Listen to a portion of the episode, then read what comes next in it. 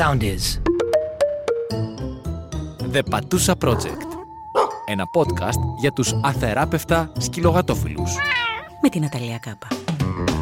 Αυτό το podcast στηρίζει η Πουρίνα, γιατί ζούμε καλύτερα με τα κατοικίδια μας. Στο σημερινό επεισόδιο, αγαπημένοι μου σκυλογατόφιλοι, θα μιλήσουμε για όλα αυτά τα ωφέλη που έχουμε εμείς οι humans από τη συμβίωσή μας με τα κατοικίδια. Καλεσμένη μας, η ψυχολόγος Ξένια Παρασκευοπούλου, την οποία και θα ρωτήσω όλα αυτά τα καλά που αποκομίζει η ψυχή μας και άρα η ζωή μας στην καθημερινότητά της από τα τετράποδα. Ενημερωτικά βέβαια να σας πω ότι ακόμα και σε θέματα σωματικής υγείας βγαίνουμε κερδισμένοι.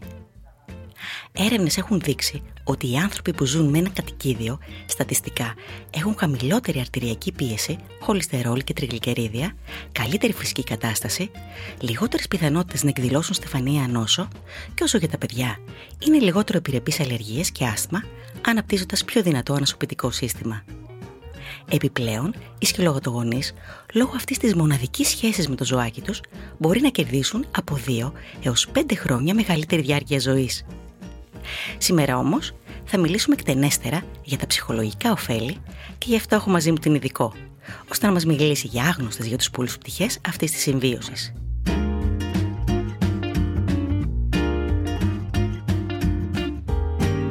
Ξένια, καλώς ήρθες στο The Padusa Project. Καλώς σε βρήκα.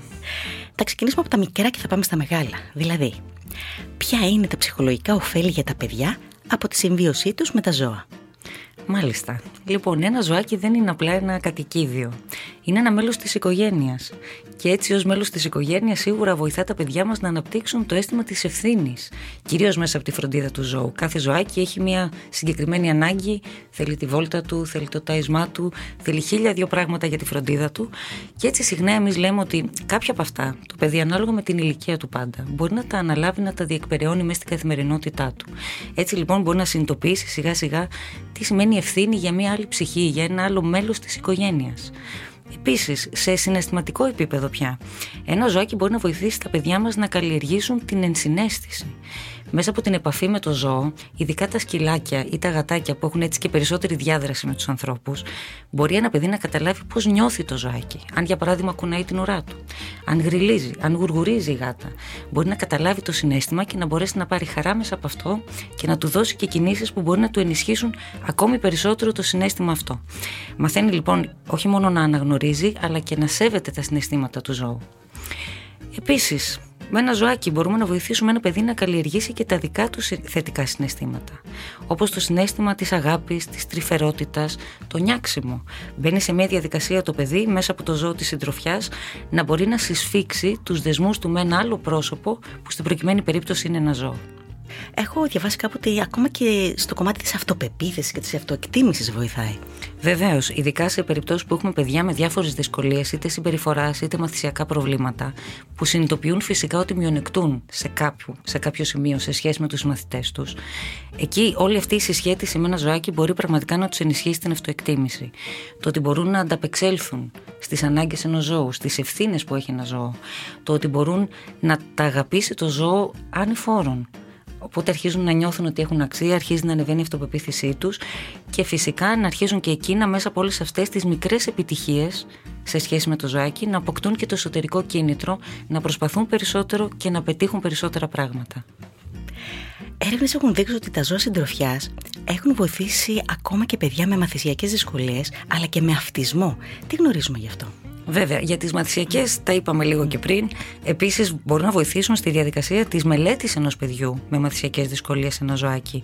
Καμιά φορά ε, συναντάμε παιδιά που μπορούν να βάλουν το ζωάκι απέναντι την ώρα που μελετάνε και να μιλάνε σε αυτό και να του λένε το μάθημα ή να περιμένει το ζωάκι με υπομονή πότε θα μπορέσει να μάθει την ανάγνωση με τον τρόπο που το παιδάκι μπορεί. Και έτσι εκεί βλέπουμε πόσο μπορεί να νιώσει ένα παιδί την αποδοχή ακόμα και της δυσκολίας για να συνεχίσει να προσπαθεί για το καλύτερο.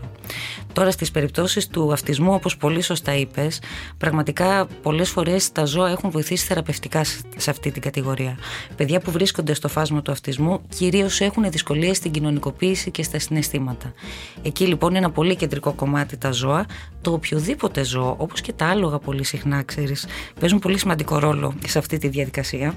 Μπορούμε λοιπόν να δούμε πόσο μπορεί ένα παιδί ε, μέσα από τη διαδικασία αυτή να αρχίσει να αλληλεπιδρά, να δημιουργεί σχέσεις και να αρχίσει να νιώθει πώς είναι η διαδικασία της κοινωνικοποίησης και προχωρώντας από το ζώο σιγά σιγά να μεταφέρει αυτές τις δεξιότητες και στην πραγματική ζωή με τους συνομιλίκους.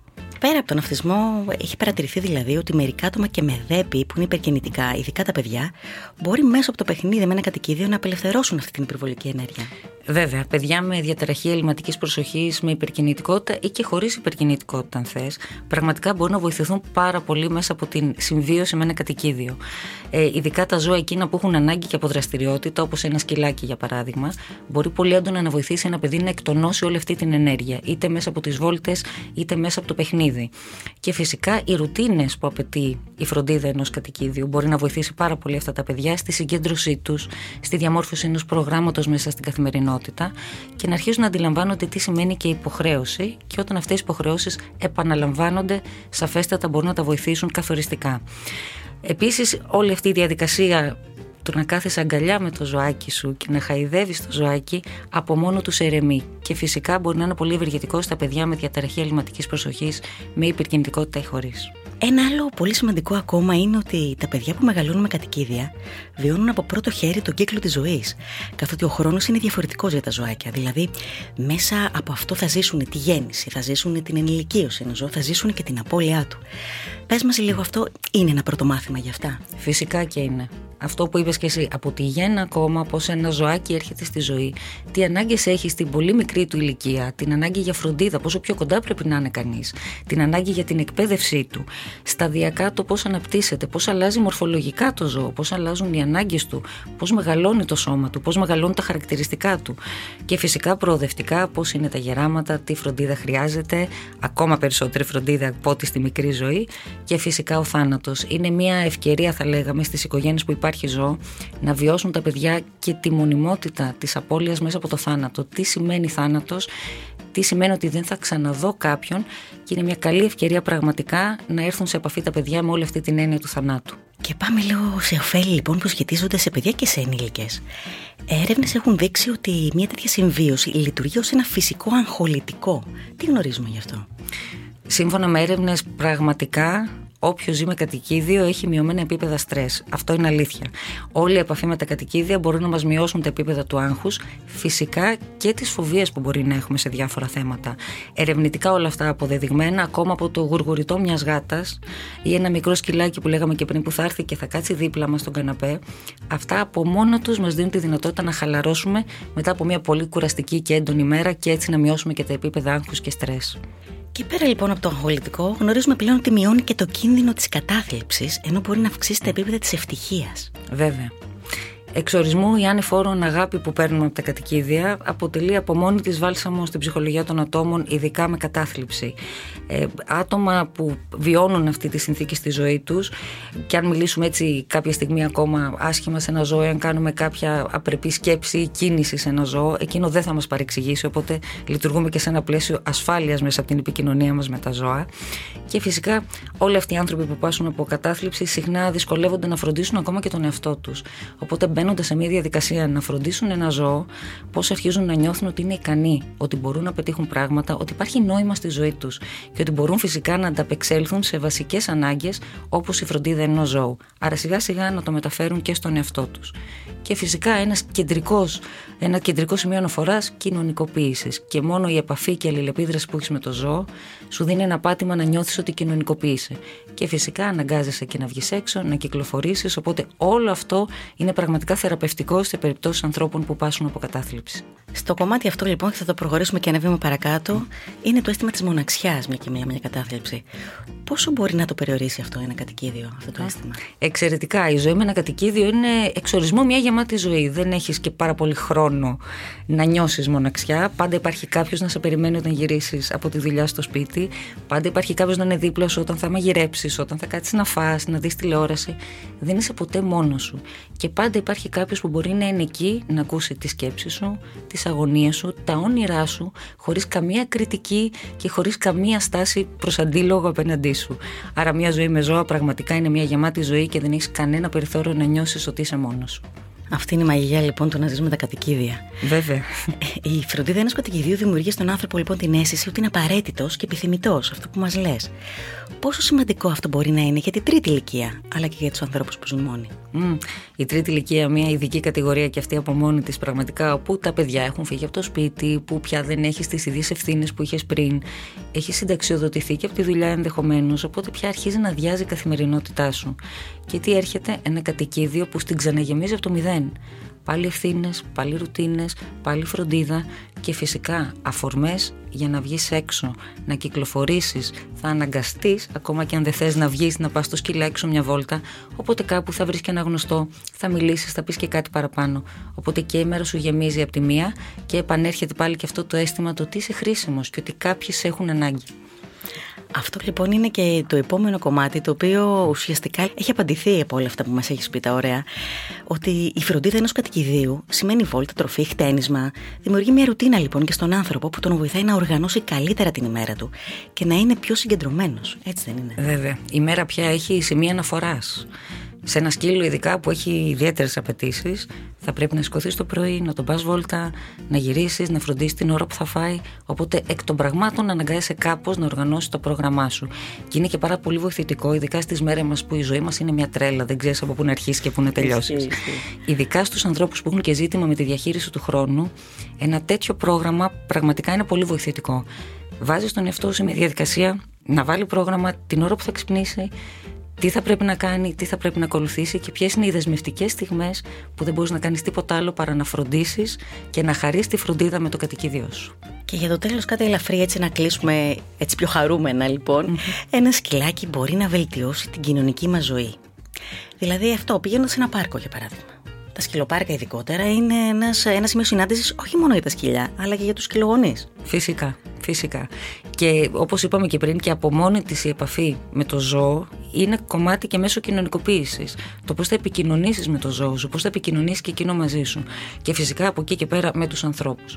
Μία βόλτα στο πάρκο. Πόσες φορές έχουμε πάρει το ζώο μας και έχουμε πάει στο πάρκο και επειδή είναι γλυκούλη, θα έρθουν παιδάκια να το χαϊδέψουν, θα έρθουν άνθρωποι να σου μιλήσουν, να σε ρωτήσουν για τη ράτσα ενδεχομένως αν είναι κάποιας ράτσας, για τη ζωή σου με το ζώο.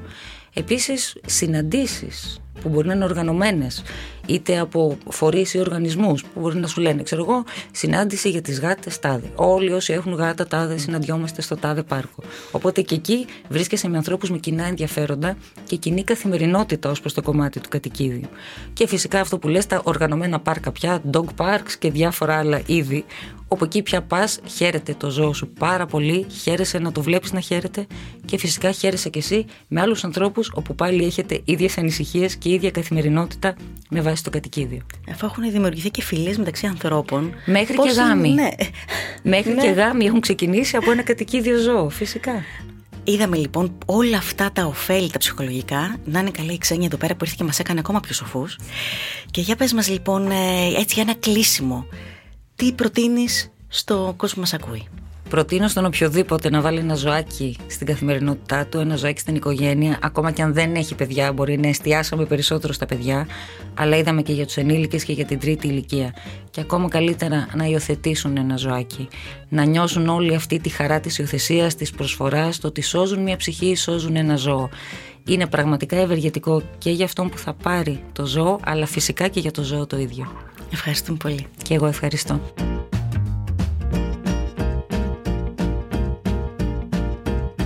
The Πατούσα Project. Κατοικίδια στη δουλειά. Στο εξωτερικό και σιγά σιγά και στη χώρα μας, πολλές εταιρείες επιτρέπουν στους σκυλογατογονείς να φέρνουν στο γραφείο τα ζωάκια τους. Σε πολλούς αυτό μπορεί να φαίνεται περίεργο.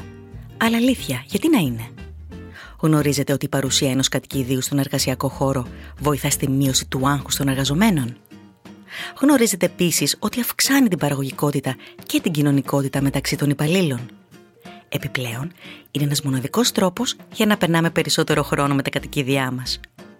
Πριν από περίπου τρεις δεκαετίες, έγινε ένα πείραμα από το Πανεπιστήμιο Virginia Commonwealth στην Αμερική, όπου οι εργαζόμενοι μιας pet-friendly εταιρείας για μία εβδομάδα χωρίστηκαν σε τρεις κατηγορίες.